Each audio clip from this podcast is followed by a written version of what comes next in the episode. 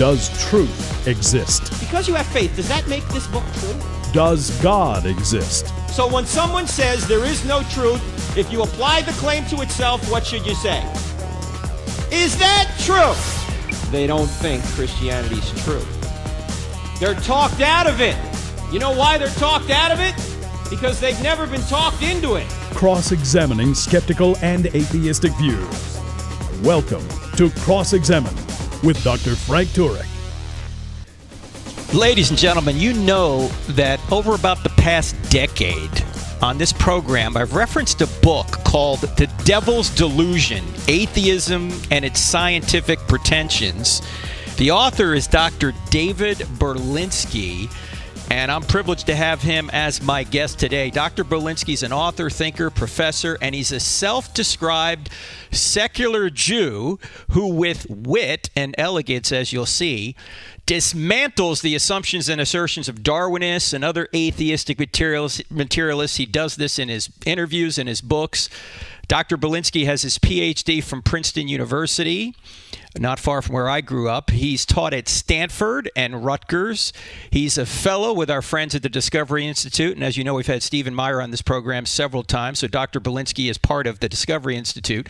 He actually lives in Paris under the shadow of the great cathedral Notre Dame there. And Dr. Berlinski, let me start by asking you this. First of all, it's a privilege to have you on, but I've seen some kind of crazy uh, plans to. Uh, to convert or to renovate the, the, cathedral there. One of them has a pool on top. Are they expecting mass baptisms or something over there? What's going on over there in Paris?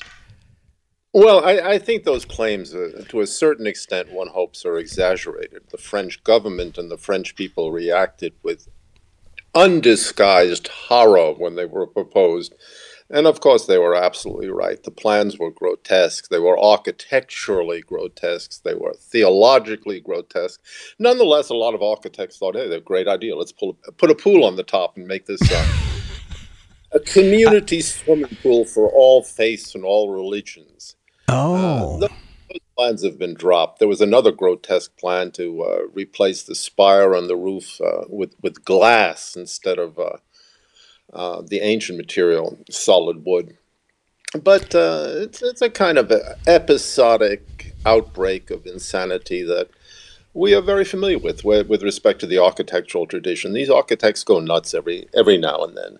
Now, have they made any? Have they made any progress on the renovation so far? It's very slow. You know, I talked to the guys. I live right next to Notre Dame, so I, I talked to some of them. I talked to some of the engineers. The problem is the fire was much more devastating than anyone realized at the time. I was right there. I saw the whole structure burn. Mm. But um, you know, you're dealing with 800 year old blocks uh, of sandstone of lime, and nobody knows the uh, damage that were that was caused on the inside by water much more than fire. Mm. So there, there are real questions about the structural stability of the building, and those questions are not going to be resolved anytime soon. You know, the president, the French president Macron, said, "Well, in five years we'll rebuild the whole structure." Nobody, nobody's counting on that anymore. It's going to take twenty years to get that whole thing settled. Well, it was a it, massive, massive amount of destruction. Just quite incredible. That's unfortunately it kind of parallels the destruction of the faith in France, I believe, uh, over the everyone past. Everyone uh, thought that immediately. That was the mm. thought that everyone in France had. And I think it was beyond France, too. Everyone had the same thought. What an unpleasantly appropriate symbol. Mm. Now, you have written what I think is my favorite book on atheism and its scientific pretensions. That's your subtitle, but it's so well titled and so well written. This book, The Devil's Delusion, is a book that anyone can read, ladies and gentlemen. And despite the fact it was written in 2008, it, it is an evergreen book. It's a book you can pick up today, and it's just as fresh as it was written 11 years ago. How did you come about to write this book? It seems to be a response partially to the Dawkins uh, book, The God Delusion, but how did you come about to write this, Dr. Berlinski? Well, I think you're absolutely right. I mean, it was a response to to the book by Dawkins, but also there was a book by Christopher Hitchens entitled mm-hmm. "God Was Not Great," and um, what uh, what struck me as curious and what struck me as provocative, certainly, is that this was not simply an expression, uh, an overflow of village atheism. sort of stuff that's been perennial in Western culture for the last 2,000 years. It, it was uh, different to the extent that it was invoking the authority of the scientific experience to make the mm-hmm. claims. And uh, I thought that was particularly egregious and particularly outrageous. The scientific experience does not provide atheism with that kind of authority. And I think you were very kind in saying that the book still has some topical relevance. I think it is to that extent that it is relevant because I meet people uh, very regularly with the same impression. Well, science shows. I mean, the, the, the prolegomena is always science has shown, hmm. science mm. shows, science will show. Mm. And the fact of the matter is that um, questions about the existence of the deity are neither in the premises nor the conclusions of any of the great theories.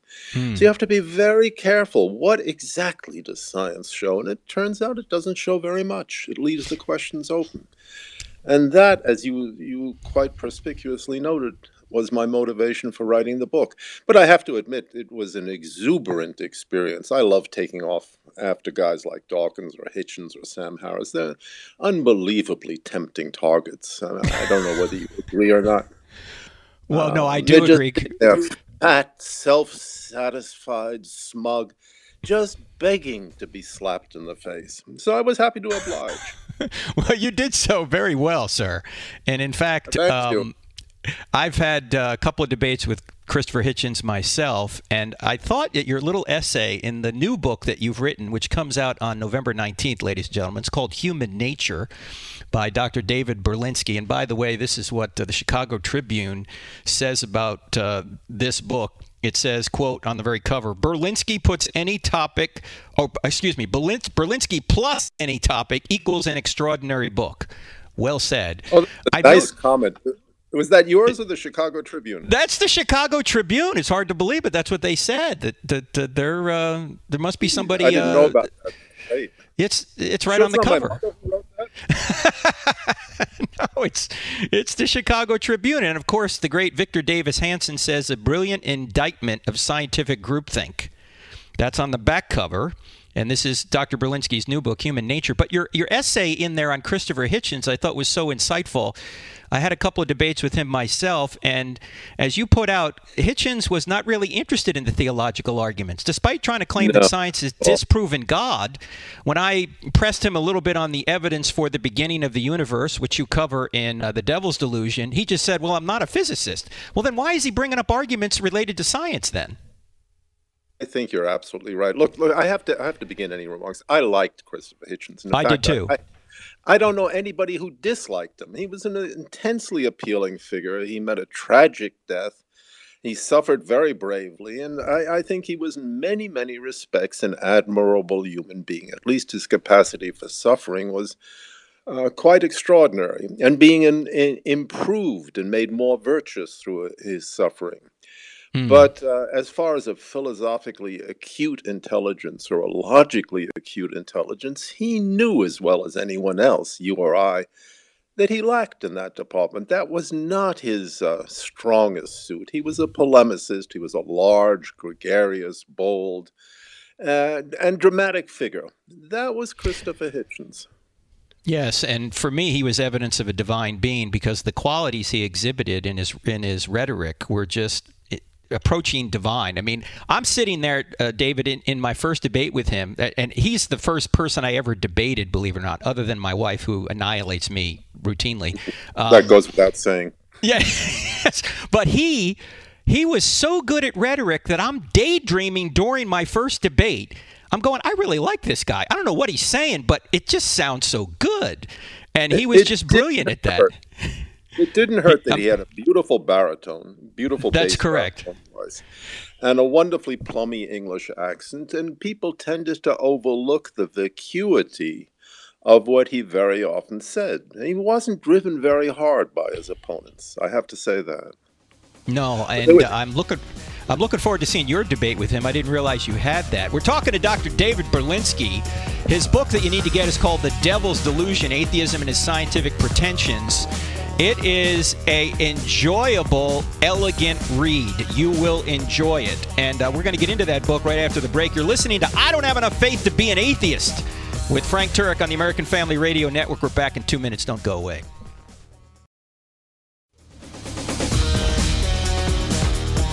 All right, this is from the flap of The Devil's Delusion by my guest today, Dr. David Berlinski. This is written by uh, Dr. Berlinski. Here we go. Has anyone provided a proof of God's inexistence? Not even close. Has quantum cosmology explained the emergence of the universe or why it is here? Not even close. Have the sciences explained why our universe seems to be fine tuned to allow for the existence of life? Not even close. Are physicists and biologists willing to believe in anything so long as it's not religious thought? Close enough. Has rationalism and moral thought provided us with an understanding of what is good, what is right, and what is moral? Not close enough. Has secularism in the terrible 20th century been a force for good? Not even close to being close. Is there a narrow and oppressive orthodoxy of thought and opinion in the sciences? Close enough. Does anything in the sciences or in their philosophy justify the claim that religious belief is irrational? Not even ballpark. Is scientific atheism a frivolous exercise in intellectual contempt? Dead on. That is from Dr. Berlinski's book, The Devil's Delusion. You have a way with words, sir. Uh, you were not an English major. You were a philosophy major and a mathematician. How did you get so good at prose? I wasn't even a philosophy major. I studied medieval history in college. But don't uh, you have a PhD from any, Princeton? I got a philosophy? PhD. Yes. Yeah. But in college, I studied his, when I was studying anything, which wasn't a whole lot of time devoted to that particular occupation. I spent most of my college years chasing girls and playing pool. But uh, perhaps your your listeners shouldn't be entitled to that privileged information. well, I noticed in reading Human Nature, another one of your books that I, I sense is going to come out in a couple of weeks here, uh, that you were skeptical of Darwinism back in the 1960s during your days at Princeton. Why did you doubt it then? Well, it was very interesting. When I when I was studying uh, logic and philosophy at Princeton, Darwin simply did not appear on anyone's intellectual horizon. The man's name wasn't invoked. The theories weren't uh, weren't discussed. And uh, I spoke with my graduate school roommate, Daniel Messinger, about it. And he said, Well, I read on, on, on the origin of species. And I said, All right, tell me what's, what's inside. And he, so he told me what's inside. And I said, That's it? That's the complete global explanation for the emergence and diversification of life? He said, Yeah, well, that's it. And it was, the, it was then, it was 1964. I said, That couldn't be right. It just couldn't be right. So my, my doubts were very long standing. And they were confirmed afterwards. I discovered, much to my surprise, there were a lot of other people who had exactly the same reaction. That, that just couldn't be right. That doesn't sound like a scientific theory. It's vague. It doesn't really specify much. It doesn't answer the deepest kinds of questions about living system that we very naturally want to present to ourselves. And uh, it was a great pleasure discovering that uh, other people felt the same way. I published a paper in 1973 about what would be needed to make a, a Darwin, Darwinian theory somewhat more successful. Was in a paper in automata theory, and this kind of automata is needed, a push-down storage automata, to look forward, to at least anticipate, uh, so that uh, complicated structures could be put together. Without that, you have nothing, either in language or in, in the establishment of machines. And I, I, published it. The editor was a very, very good philosopher, Sidney Morgenbesser. And uh, he said, Well, you know, we'll publish it. It looks interesting enough. Uh, nobody's really interested in Darwin. This was 1973. Nobody's really interested in Darwin. Hmm. And uh, he said, Well, we'll publish it. Um, we'll, we'll just stick philosophy in the title. So they called it Philosophical Aspects of Molecular Biology. And uh, then I discovered other people felt the same way. My great friend in Paris, the mathematician Schutzenberger, uh, I wrote to him, I sent him my stuff, he wrote back, we got together, and he said, It's just a preposterous idea that we have an explanation in these terms. Of course, he was delighted as a Frenchman to be denying an English theory. That was a, an additional ancillary pleasure. But by well, the you... 1980s, there were a lot of people a lot of people who were saying the same thing. But, but I claimed pride first. I was there first. You were there first, and, and it didn't come on my radar until 1991 when Philip Johnson wrote uh, Darwin, uh, Darwin, on Trial. And of course, he just passed on this book. week. Yes, it is. That's and, and uh, you Johnson had a terrific, a terrific influence. I think he was probably credited with starting the modern ID movement that got uh, Stephen Meyer involved in it and many others. But you write in The Devil's Delusion, I love what you say here. This is page 186. You say, within the English speaking world, Darwin's theory of evolution remains the only scientific theory to be widely championed by the scientific community and widely disbelieved by everyone else. No matter the effort made by biologists, the thing continues to elicit the same reaction it has always elicited. You've got to be kidding, right? Well, what what has happened since 1973 when you started to see holes in the theory? What have we learned since then, Dr. Berlinski, about this theory of macroevolution? What are the other well, problems with it? There are lots and lots of problems from my point of view, uh, which is which is not identical to Steve Meyer's point of view or to the other guys at the Discovery Institute. From my point of view, is uh, is this: look, we've got 300 years experience now with theories in physics, and we pretty much understand what a good theory looks like. We've got Newtonian mechanics, we've got Clerk Maxwell electromagnetic field, we've got theories of relativity, we've got quantum mechanics, we've got quantum field theory, we've got the standard model. We're not moving in a blind way we're not entering a dark room. We know what a scientific theory looks like. And knowing this, when we look at what biologists say about macroevolution, we know that just isn't a scientific theory. It's open ended, it's vague, it makes no precise quantitative predictions. It doesn't have a sound mathematical structure. And I'm not the only one saying this. There's a whole institute at Oxford now devoted to providing mm. the hmm. missing mathematical structure for evolutionary theory. Well, if the structure is missing, why the universal sense among biologists that the structure is complete? There's something incoherent, uh, a mark of uh, distinction or divagation between the propaganda effort, which is relentless and the true state of the theory, which is completely inco- incomplete, incoherent, vague, uncertain, unspecified. That's a remarkable fact, but it's not a fact about science, it's a fact about sociology.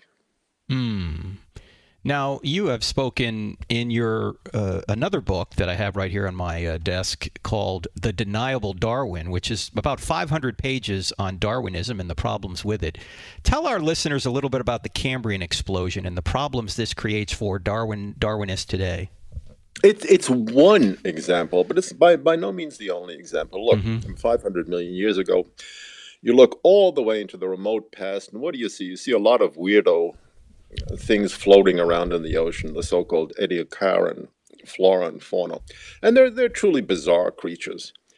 And then in a relatively short amount of time, hmm, say between 10 and 40 million years ago, there's a tremendous efflorescence, a burst of living systems, including the ancestors for almost all of the modern metazoan, uh, metazoan flora and fauna. Um, and where the information came from, where the organizing principles came from for this Cambrian explosion remains profoundly enigmatic because these are creatures with no obvious predecessors. We can't find the predecessors, and we've looked. It's not as if we have uh, failed to look diligently enough. No, no, no. The looking has been very effective. We've exhaustive, exhaustively scrubbed the likely sites. And as far as we can tell, for the greater part of the Cambrian, we are dealing with the sudden emergence, de novo emergence of new life forms. That's kind of surprising. It's surprising under several different uh, assumptions. For one thing, Darwinian Darwinian theory makes a, a very firm assumption and prediction that life is a matter of a continuously expanding proliferation of new forms. Continuous suggests there are always going to be intermediates, and with respect to the Cambrian, we can't find those intermediates. That is a signal, an important signal that requires a kind of decisive explanation before anything about Darwinian theory can be accepted on its face. And the Cambrian is not the only example. There are uh, very, very many examples throughout the fossil record where there seems to be exhibited in the record itself a radical form of discon- discontinuity with something entirely new appearing on the one end and inadequate forebears on the other hand.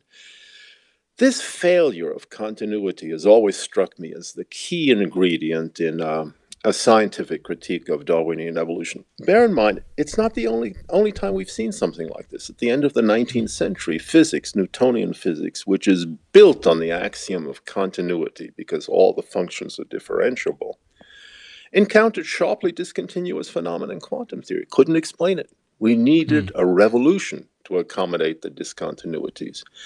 It seems to be a form of scientific heresy to say as much in, in biology. Maybe that's mm. changing a little. Maybe that's changing just a bit.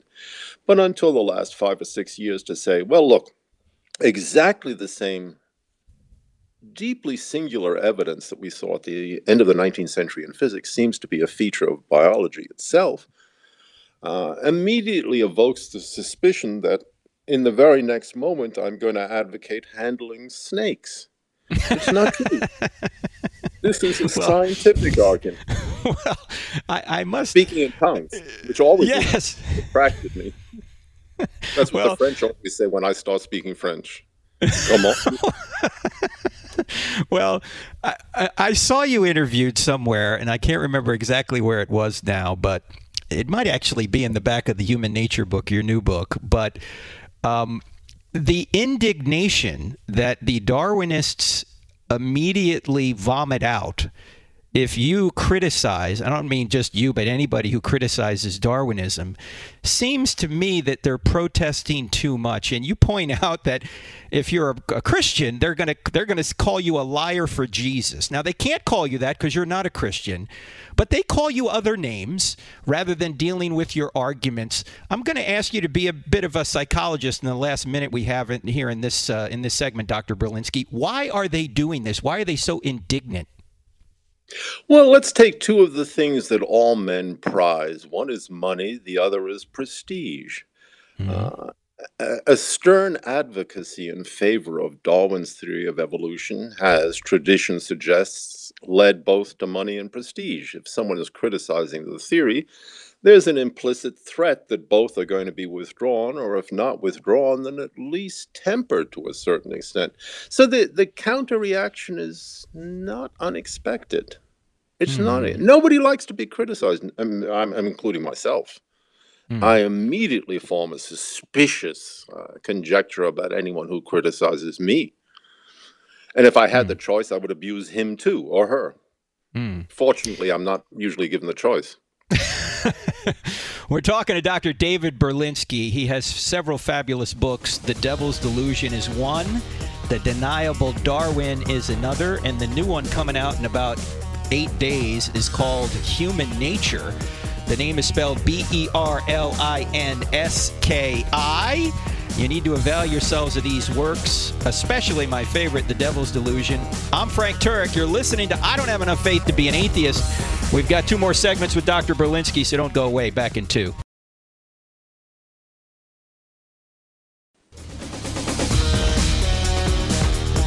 Welcome back to I Don't Have Enough Faith to Be an Atheist with Frank Turek. My guest, Dr. David Berlinski, author of The Devil's Delusion, The Deniable Darwin, and Human Nature, among other books. Before we get back to Dr. Berlinski, I want to mention I'll be at the University of Maine in Orono, that's up near Bangor, this Wednesday night for I Don't Have Enough Faith to Be an Atheist. That's November 13th, I believe. Check our website, crossexamine.org, for events. As always, any college event is always free to the general public. There'll be time for Q&A. So come out to I Don't Have Enough Faith to Be an Atheist this Wednesday night if you're a maniac, if you live up in Maine. Okay, back to my guest, Dr. David Berlinski. Uh, Dr. Berlinski, before the uh, break, we were talking about some of the motivations that people might have for getting a little bit annoyed if you criticize the theory of Darwinism. Seemed to me, you, you, you had mentioned money and prestige. There's a, a another category that I think our friend Christopher Hitchens made quite clear with regard to the issue of sex. He didn't want God to exist, and he thought maybe a suggesting that that he he does exist and that maybe macroevolution wasn't true would be to give in to a cosmic North Korean dictator, which by the way is great imagery if you're an atheist. I like the way Hitchens did that. But it seems to me there there there are other motivations as well. That people, in fact, you write. I want to say uh, this is in. Um, this is in The Devil's Delusion. You write, uh, let me find this quote because it's very, uh, very telling. Uh, what did I do with it? You write about assumptions. Here, here you say arguments follow from assumptions, and assumptions follow from beliefs, and very rarely, perhaps never, do beliefs reflect an agenda determined entirely by the facts. Unpack that further, sir. Well, I think the way we form beliefs is uh, still in the 21st century rather mysterious. We don't really understand how human beings come to the beliefs that we hold. It's certainly not driven by the evidence. Let's put that myth aside. Nobody mm. is hmm. driven by the evidence to form the beliefs that they do or have. Uh, and the evidence isn't irrelevant, it's just not probative or determinative. Mm. Uh, Bishop Berkeley has an interesting point. He says that the only thing that can influence a belief is another belief. He had a particular uh, philosophy of mind uh, in mm-hmm. view. Uh, he thought the mind was the only real thing that existed in the universe. But the observation is quite distinct that we're influenced in a way that we have never successfully described by our other beliefs, and it is kind of a closed circle of beliefs influencing beliefs. Where it meets the real world, where the real world penetrates our system, it's not entirely clear. It's very hard to make that case.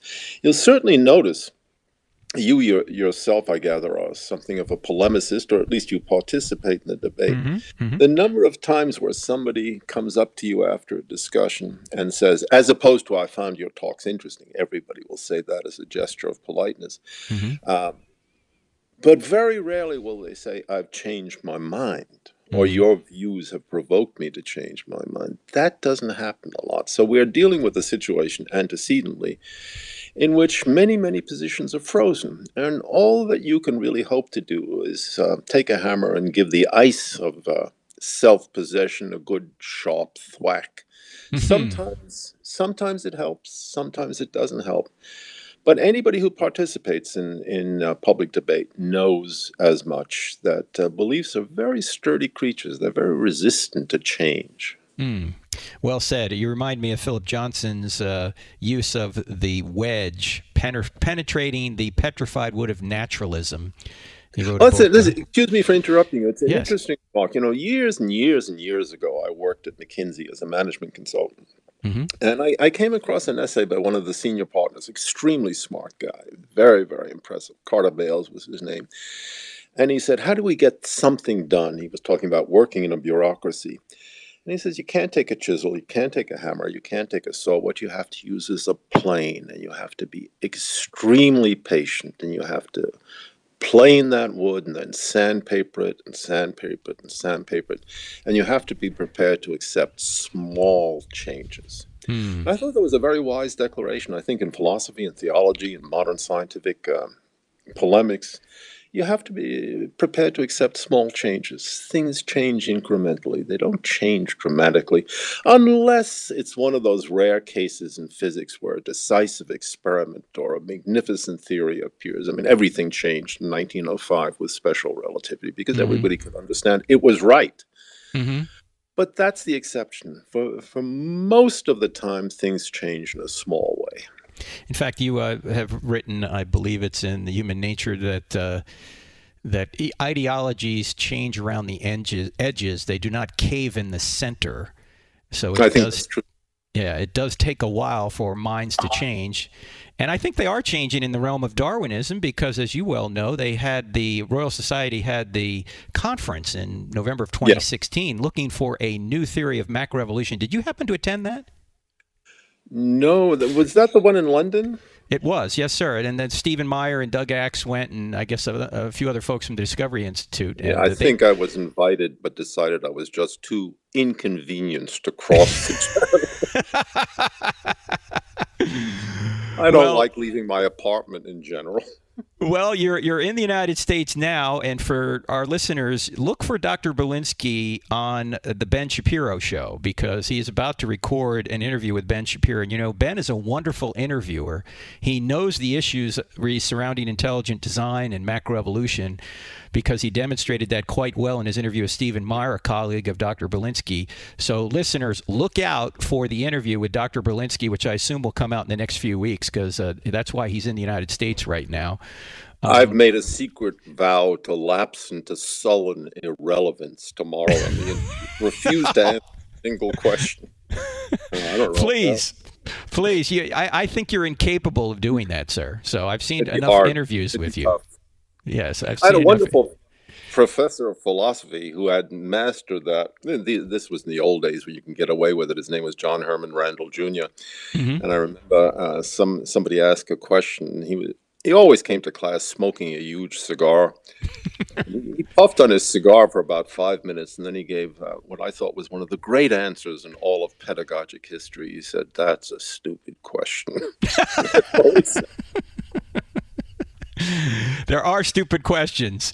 Now, let me ask you this question. Um, first of all, I know everybody who's listening right now is going to want me to ask Dr. Berlinski what his religious beliefs are. I'm not going to ask him that. And I'll tell you why. Because he's asked the same question in his book, Human Nature, and I want you to get that book. So, in the back of the book, there is a interview that he does and he'll you can see his answer there so let's just leave it at that but i do want to ask you this dr Berlinski if you suggest that maybe there's an intelligent designer out there, given the evidence, the evidence we see for intelligence, how do you deal with the so called God of the gaps fallacy when atheists or Darwinists will say, uh, Dr. Berlinski, first of all, you're not a biologist, and secondly, you're committing the God of the gaps fallacy? How do you respond? Yeah, okay. What's next? I mean, the, the, God of the Gaps fallacy has entered into the English language as a discussion stopper. It's like a door stopper. You put mm-hmm. it under the door in the hope the door is going to stop swinging. The fact of the matter is, wherever you look at the gaps, I mean, imagine the number line, which is filled with a lot of little gaps. Wherever you really look, the gaps aren't getting smaller, they're getting more numerous and they're getting larger. Mm-hmm. So, to the extent that that argument points to a real fallacy, I don't see the fallacy there. Uh, if you say God did it, that's one explanation. It may be a good explanation, a bad explanation, but it's not a fallacy. Nothing fallacious is being advocated. To the extent that argument is invoked, the counter response is well, a lot of gaps, we need a big fella to, to deal with them. That's right. And I think some of the arguments that you've made and Stephen Meyer has made and others, Doug Axe, the folks at the Discovery Institute, when you're arguing it's possible there's an intelligent designer out there, you're not arguing from what you don't know. You're arguing from what you do know. And you've pointed out in the deniable, Darwin that Paley's argument is still good. That a watch implies a watchmaker. When you find a watch, you don't you don't say, "Well, I just lack an actual explanation." You go, "There's got to be a watchmaker out there," and there appears to be anyway. So many aspects of biology, not to mention physics and other areas, that appear to require an intelligent There's intelligence, there's agency in there. You've made that case in several ways in Deniable Darwin and The Devil's Delusion. So, friends, you need to get those books. Um, let me ask you this, too. You also say this uh, well, you, you point out that the hypothesis that we're nothing more than cosmic accidents has been widely accepted by the scientific community. And you mentioned that Richard Dawkins, Bertrand Russell, Steven Weinberg, others, they have this belief as an article of their faith. Now, why do you why do you use the word faith there? They revel in this belief. They can't get enough of self abuse. but there is a wonderful new word, phrase that's entered the English language. It's called humble brag. And I think it perfectly describes this. Uh, Dr. Johnson uh, had, a, had a, a, wonderfully witty way of putting it. He said, You can depend on it, sir, that every form of self criticism is obliquely a form of self praise. It shows that you have something to spare. Mm-hmm. I think mm-hmm. that's exactly what Bertrand Russell and Richard Dawkins and Christopher Hitchens are all doing. They're covering themselves ignominiously with the blanket of their own insignificance. But if they really meant that, they would not be covering them so covering themselves so flamboyantly. They mean that they're pretty special anyway, even if they are of very little cosmic significance. But the whole thing is is rhetorically an exercise in any number of dissimulations. Uh, it's not meant seriously. It's not meant seriously. Well, uh, the the issue here, though, for them, it's well. Let's go back to Einstein's uh, question why is the universe so comprehensible? Why is it? Why could we even do science? It's a good question, and I have no idea why it's so, but it is so to a certain extent. Mm-hmm. The fact that we have magnificent scientific theories, and I would add, uh, magnificent mathematical theories as, as, as well, is a great uh, is a great gift, but it's an unexplained gift. I mean, after all, if you look at other species, dogs, um, dogs are, in, in, their own way, quite intelligent animals. They get by very, very well, or lions or moose, whatever you want to. But this particular aspect of cognition, this particular acquaintanceship with the universe, is not a feature of the dog's mind, but it is mm. a feature of ours. And we don't quite understand why it's there and what good it does. It certainly has nothing to do with survival. In fact, mm. it may lead to the opposite given the existence of nuclear weapons. It may lead precisely to the extinction of the human race. Nonetheless, we have an unearthly capacity to form these profound, these deep, these rich, these intricate scientific theories. And they're just gifts. Hmm. And gifts imply a gift giver in my mind, anyway. We're talking to the great Dr. David Berlinski. His book, The Devil's Delusion Atheism and Its Scientific Pretensions. Also, The Deniable Darwin, another book Dr. Berlinski has written, and the brand new book, Human Nature. You would benefit from all of them. I highly recommend you get them. I'm Frank Turek. You're listening to I Don't Have Enough Faith to Be an Atheist in American Family Radio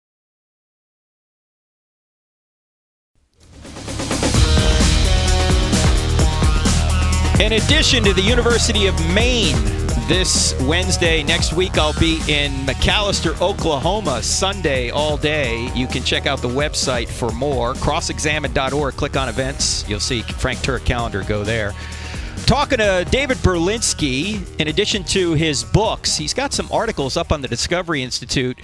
And uh, Dr. Berlinski, I see this article you co wrote with Brian Miller and Gunter Bechly uh, in a response to Jerry Coyne. What is that about? Well, Jerry Coyne, uh, Jerry Coyne is um, professor emeritus. He he was an evolutionary biologist. He wrote an interesting book about speciation.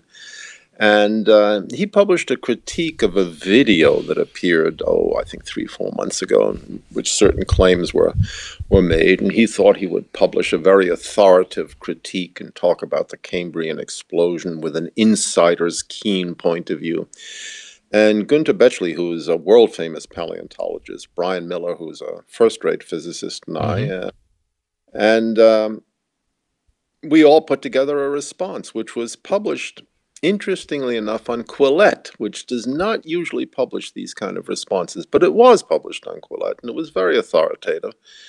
And it was very detailed. Uh, it was certainly not a piece of rhetorical abuse. It was just a dispassionate analysis of the kind of claims that an evolutionary or former evolutionary biologist was wont to make about certain issues. And um, it was very satisfying to get that out because I think people reading it at least I hope people reading it would have the sense that uh, the diapason is changing. There are different arguments now on the mm. table. And uh, it's been a long time, and people have been arguing in this way at least since 1859.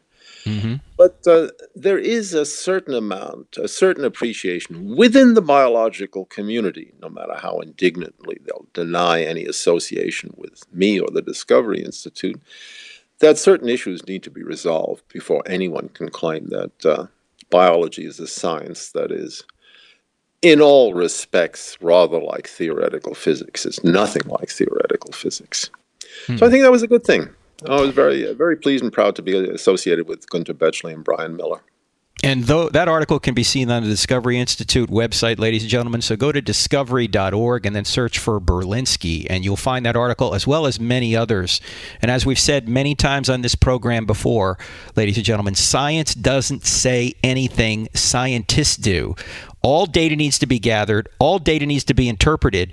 And you'll see when you read this article that when you look at the data, you have to decide whose interpretation makes more sense. And I think if you're reasonable, you'll see that uh, Dr. Berlinski's interpretation of the data, along with Miller and Bechly, makes a lot more sense than what Jerry Coyne is saying. But you have to read no the article to see. No decision is required. We're right. They're wrong. That's, that's right. That's right. What What am I thinking, Dr. Berlinski? Yeah, of yeah, course. Take it from me. Take it from me. it's correct. Now.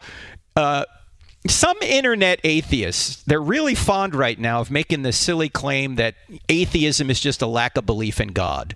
But you point out that atheism makes many assertions about reality. In fact, you say that atheism is an ideology.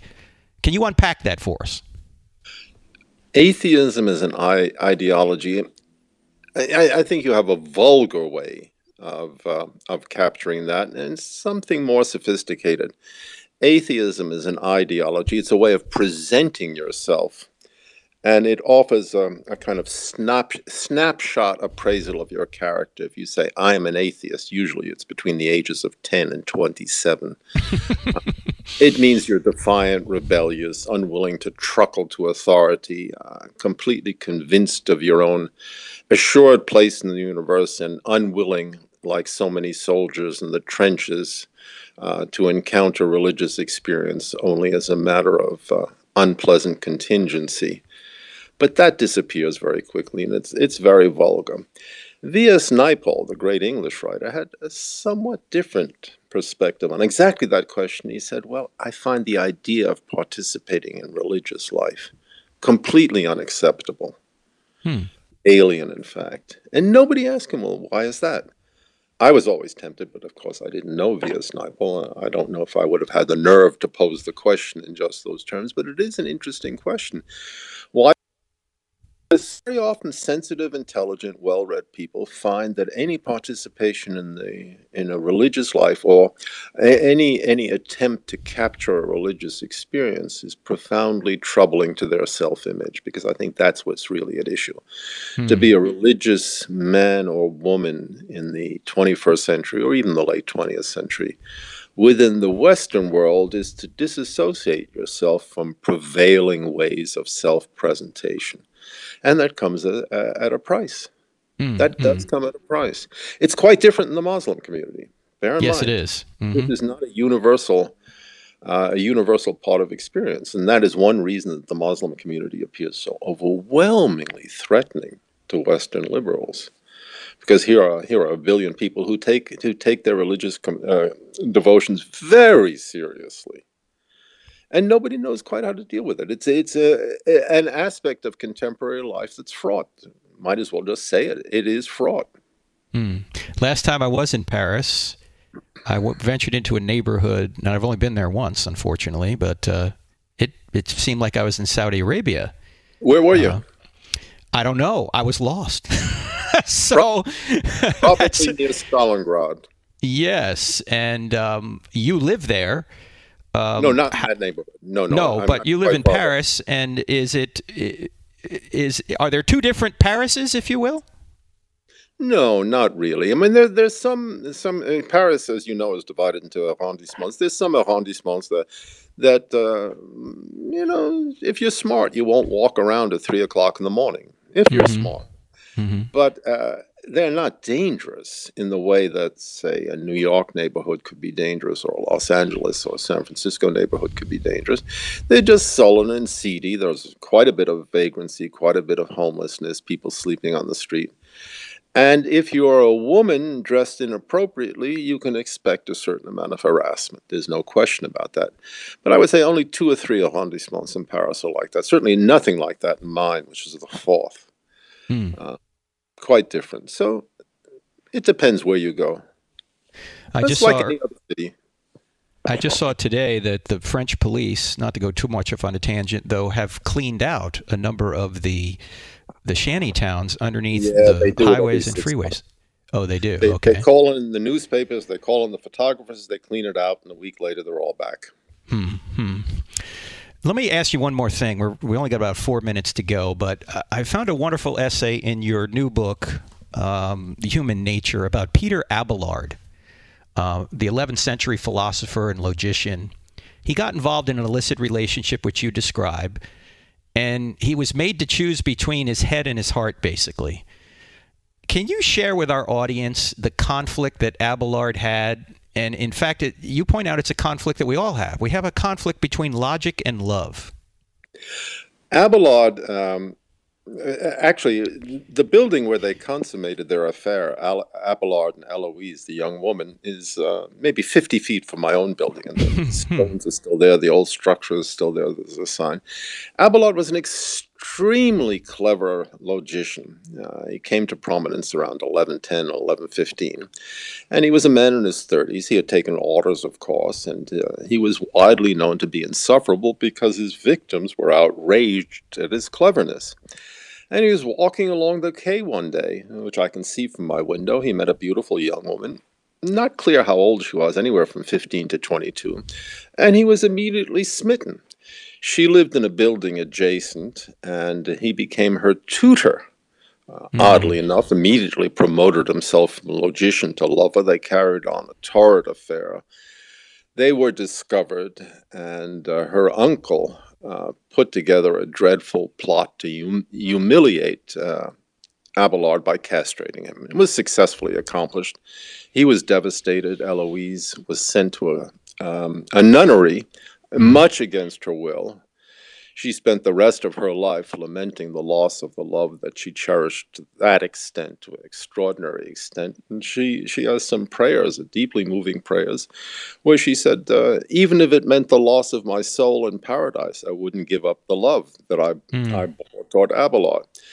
And Abelard's life was shattered and broken, of course, as you can imagine. And uh, you can see very vividly in this famous 12th century love affair the deep conflict between the longing for purity in every human being, which is expressed by logic, and the joy and exuberance of carnal relationships and loving carnal relationships, which is expressed in the affair that was doomed from the first, as all loving relationships are doomed from the first, simply in virtue of being loving relationships among human beings. Mm.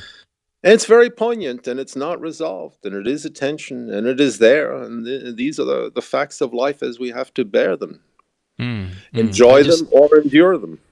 Well, I just, it just struck me that all of us know there are things we should do, and yet there are things that we would love to do that we shouldn't do. and it's a tension, it's a continual tension and a continual conflict. And as, as what Christians try and say is that we we we we try and resist our our idols and try and put Christ at the top, and we don't always do that. We fail. Not but, easy, but if if you do anything else, do read mm-hmm. the letters between Abelard and Eloise. They're among the imperishable masterpieces. Are they? Are oh, they? are well, just hers especially. Well, Dr. Berlinski, it's been it's been a great pleasure having you on. We're about out of time, but I just want to thank you for your work. The Devil's Delusion is one of my favorite books on uh, so on atheism, and uh, the new books. Uh, Deniable Darwin 2010 and the brand new book Human Nature are also wonderful reads. So, Dr. Berlinski, thank you so much for joining us. We're going to look You're for you on the Ben welcome. Shapiro show. Thank you so much, Thanks sir. So much. Take care. That's the, that's Dr. David Berlinski. Again, you can find more about him at the Discovery Institute. Go to discovery.org. And again, his books, The Devil's Delusion, which should be the first book you get. Uh, get that book, read that. You will enjoy it. It is well written, elegantly written, a lot of wit, a lot of sarcasm, a lot of laughs and a lot of great insights. So check it out. Don't forget, friends, I'm at University of Maine this Wednesday for I Don't Have Enough Faith to Be an Atheist. And then this coming Sunday, next Sunday, I'll be in McAlester, Oklahoma. Check our website, crossexamine.org, for more. See you next week. God bless. The views and opinions expressed in this broadcast may not necessarily reflect those of the American Family Association or American Family Radio.